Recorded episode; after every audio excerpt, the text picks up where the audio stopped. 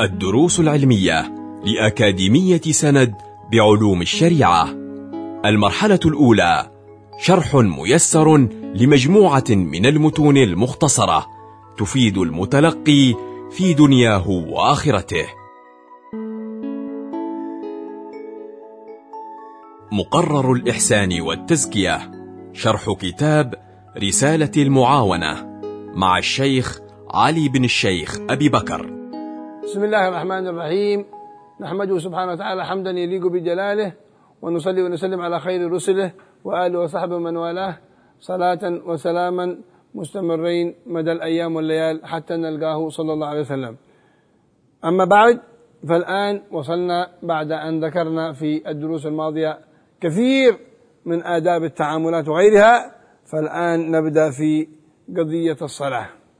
قال وعليك بالمبادرة بالصلاة الصلاة التي هي صلة بين العبد وربه ومن قطع الصلاة قطع الصلة بينه وبين الله ومن حافظ على الصلاة حافظ على صلته بالحق سبحانه وتعالى خالق الأكوان ومدبر الأشياء والذي والذي بيده أمر الدنيا والآخرة فالمحافظة على الصلاة وبها ييسر الله أمر دنياك وأخراك. لماذا؟ لأن الصلاة صلة بينك وبين من بيده أمر الدنيا والآخرة. انتبه!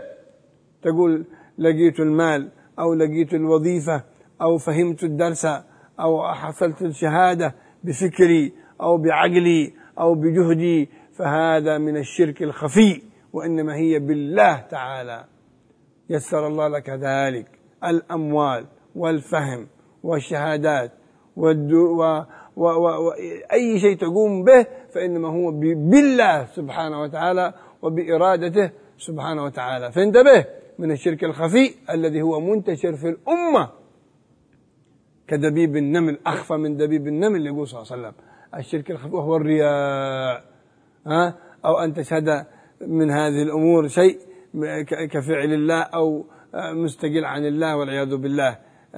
من هذه الأمور أنك بجهدك أو بفكرك أو بعقلك تحصلت وإنما بالله وأما الشرك الأكبر فهو منفي عن الأمة وقد قال صلى الله عليه وسلم في آخر خطبة يخطبها صلوات ربي وسلم عليه والله لست أخشى أن تشركوا بعدي كما في البخاري ومسلم وغيره صلوات ربي وسلامه عليه وقال قال صلى الله عليه وسلم كما في مسلم إن الشيطان قد أيس أن يعبده المصلون في جزيرة العرب ولكن بالتحريش بينهم الشرك الأكبر التي هي عبادة غير الله فهذا لا يوجد في المصلين.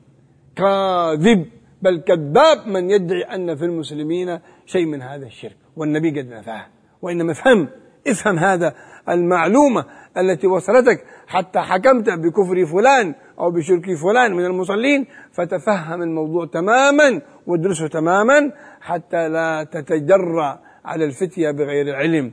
إنما يفتري الكذب الذين لا يؤمنون بآيات الله. انتبه. وقال تعالى ولا تقولوا لما تصفوا ألسنتكم الكذب هذا حلال وهذا حرام لتفتروا على الله الكذب. هذا خطر كبير. فإذا أردت أن تحكم على أحد بشيء فتيقن تيقن تيقن تيقن. انتبه. تحكم بالظن أو بما تسمع. أبدا. حتى ما تبصر الآن خطر.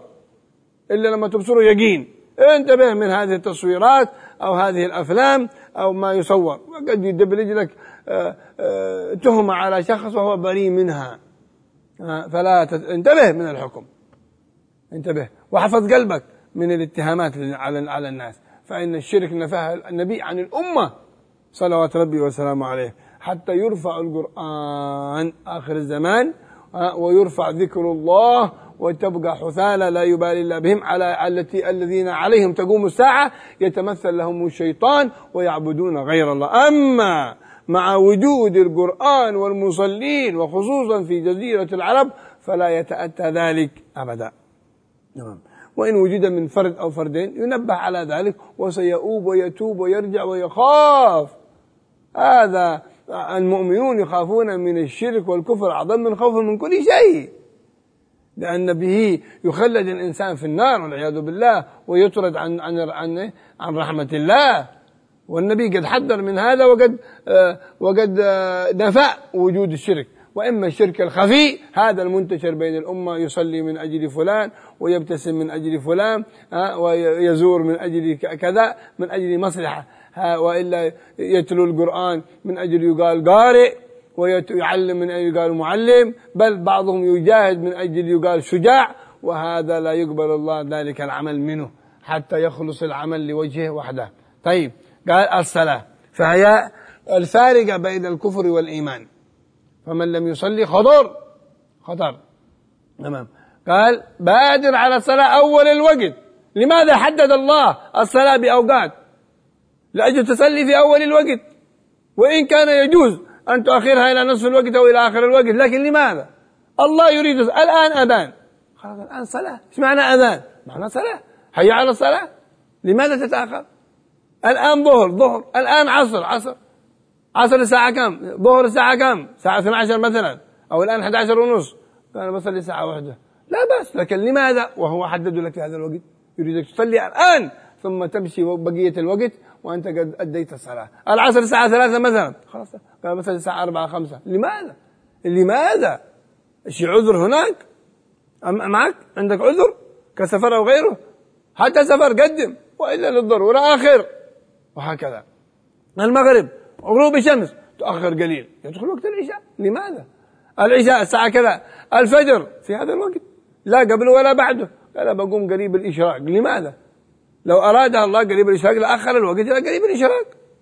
لو أراد الله نصف الليل جعل الصلاة نصف الليل هو يريده. وهذا من امتثال أمره. سبحانه وتعالى إلا أمر الله ما تقوم في بدايته. وأمر العمل وأمر المدير وأمر السلاطين وأمر حتى تشتغل في مطعم وإلا حتى تشتغل في أي محل الساعة كذا الدوام الدوام.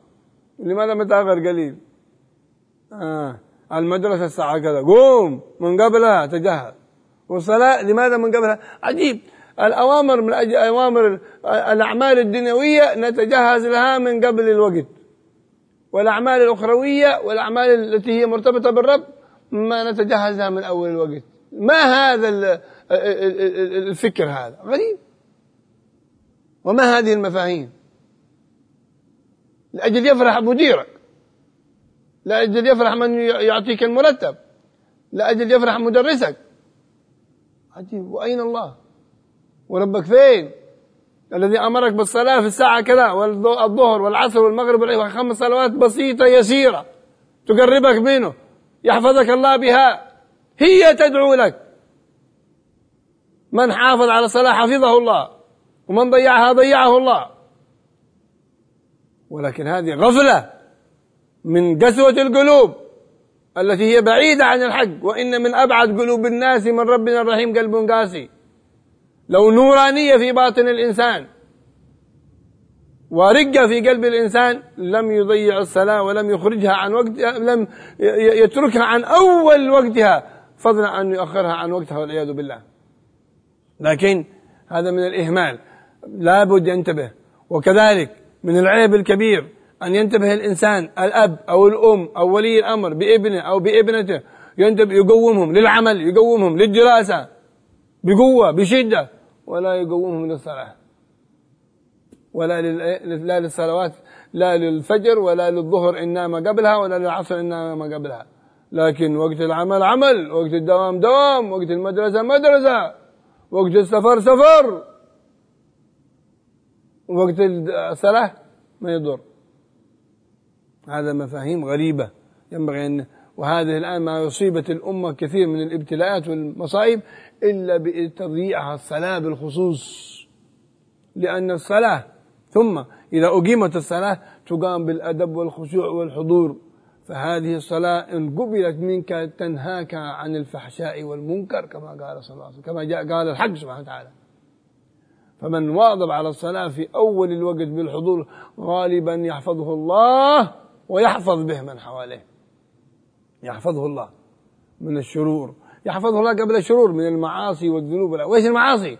من أعظم المعاصي إيه؟ أذية الناس التكبر على الناس احتقار الناس ظلم الناس. ومن أمثالها من السرقات وغيرها والتجري والقتل وغيره. لو حافظ الإنسان على الصلاة أول الوقت بالحضور وقبلت منه لنهته إن الصلاة تنهى عن الفحشاء والمنكر والبغي. لكن إذا لم تنهك صلاتك صلاتك عن هذه الأمور فخف ربك وظن أن صلاتك ما قبلت إيه؟ إيش السبب؟ ابحث عن السبب. لم تنهك في صلاتك عن الفحشاء والمنكر. حقد بغض حسد غيبة نميمة كبر. خداع. بث الشرور بث الفواحش. نشرها إلى غير ذلك. إيش معناه معنى أنك ما تصلي. لا أصلي. إذا الصلاة غير مقبولة. لماذا؟ ابحث. إيش السبب؟ فكر. وهكذا. دور. إيش ما العلاج؟ كما لما تكون في مريض. مريض. تستعمل الدواء. بعدين؟ ما استشفيت.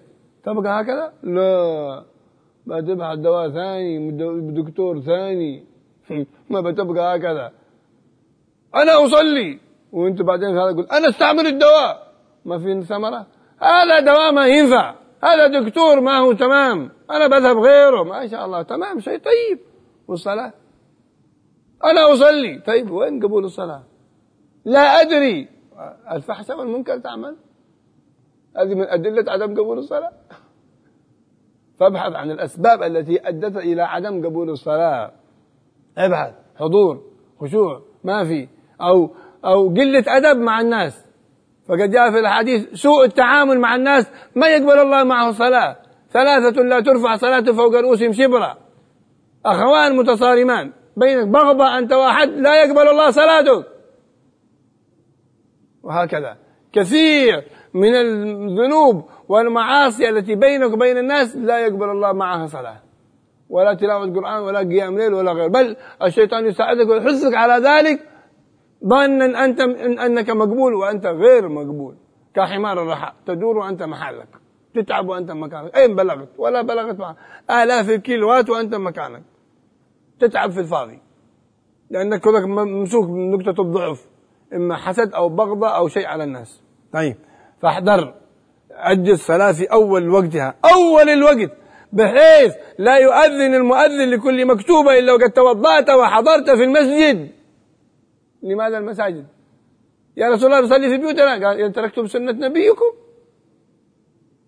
لو كان كل واحد يصلي في البيت وش داعي هذا المساجد؟ هل نتعب ولا شيء. لا نتعب أنفسنا نخرج إلى المسجد وما أدري إيش في الشمس وبالليل. ليش؟ خلاص خلي المؤذن يؤذن وحده وانتهت المساجد صلي في البيت. عجيب تركت السنة. صلى النبي في البيت إلا للضرورة الضرورة. بل يحاول يقوم ويغمى عليه. يريد أن يخرج يتوضأ ويخرج إلى الصلاة. ما يقدر. ونحن أطرف مرض. صداع قليل مبطون قليل حمى قليل. خلاص معذور معذور معذور ما شاء الله. معذور. إيش معذور؟ فالواحد يعرف نفسه سواء. احضر وقت الصلاة. فإن لم تفعل ذلك فلا أقل من أن تأخذ في الاستعداد للصلاة من حيث تسمع الأذان. إذا قال حي على الصلاة على الفلاح. إيش معنى؟ هي صلاة صلاة. فلاح فلاح في سعادة في الدنيا والآخرة. إيش اللي يأخرك عاده إلا ضعف إيمان والعياذ بالله هذا خوف كبير. فلا أقل من هذا. وقد قال عليه الصلاة والسلام فضل أول الوقت على آخر كفضل الآخرة على الدنيا. وحصل لي أول وقت وحصل لي آخر وقت. هذا فضل على هذا كفضل الآخرة على الدنيا. وقال عليه الصلاة والسلام أول الوقت رضوان الله وآخر عفو الله. تمام. فلنحافظ على الصلاة أول الوقت.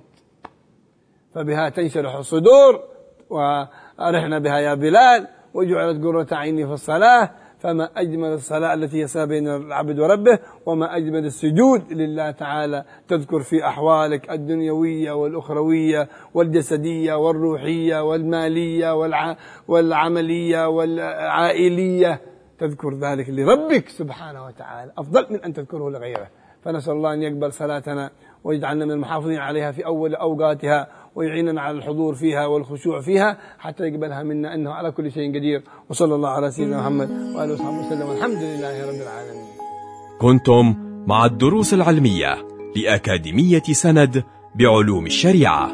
يمكنكم متابعة جميع الدروس عبر موقع الأكاديمية وتطبيقاتها الإلكترونية. سند علم سلوك دعوة